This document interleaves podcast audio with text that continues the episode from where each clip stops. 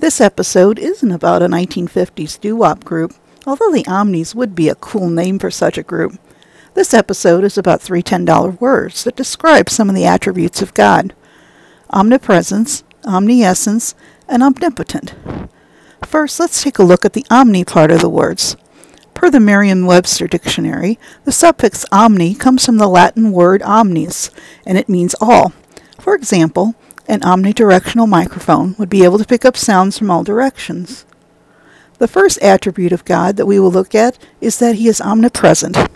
A literal translation would be all present, but a better translation would be always present. God is not just in one place, he is everywhere all the time. There are several Bible verses that discuss God's omnipresence, and I'll quote some of them here. All the verses are from the New King James Version. Genesis chapter 3 verse 8. And they heard the sound of the Lord God walking in the garden in the cool of the day, and Adam and his wife hid themselves from the presence of the Lord God among the trees of the garden. Psalm 139 verses 2 through 4. You know my sitting down and my rising up. You understand my thought afar off. You comprehend my path and my lying down, and are acquainted with all my ways.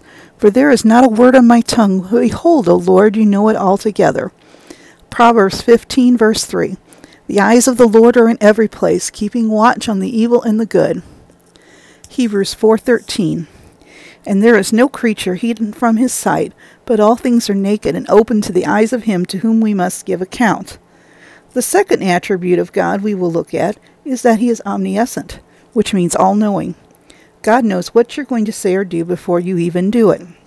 He knows everything on the earth and in heaven. Here are some Bible verses that outline God's omniscience. Matthew chapter 9 verse 4. But Jesus, knowing their, the scribes' thoughts, said, Why do you think evil in your hearts?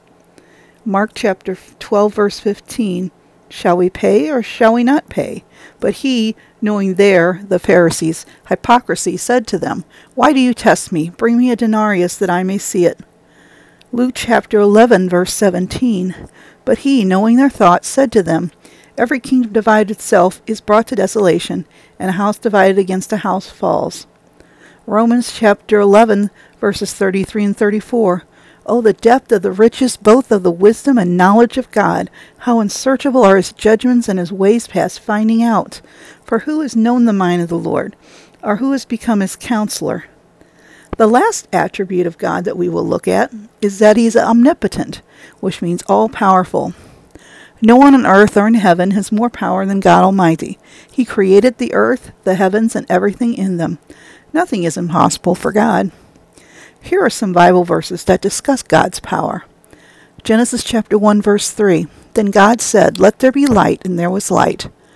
Psalm 66 verses 5 and 7. Come and see the works of God. He is awesome in his doing toward the sons of men. He rules by his power forever. His eyes observe the nations. Do not let the rebellious exalt themselves. Selah.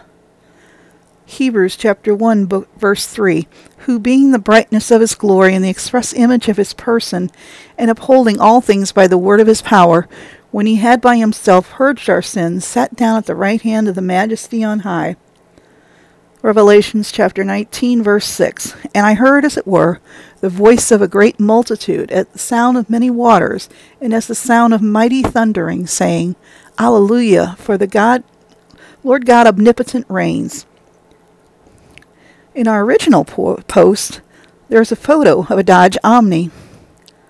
It's a car that was manufactured from Chrysler from 1977 to 90. My friend Grail Yagi had a white Omni, and we rode in it to the Mississippi River Festival at Southern Illinois University, Edwardsville, to see the late Andy Gibb in concert in 1979. I hope you've enjoyed this episode. Thanks for listening. See you next time.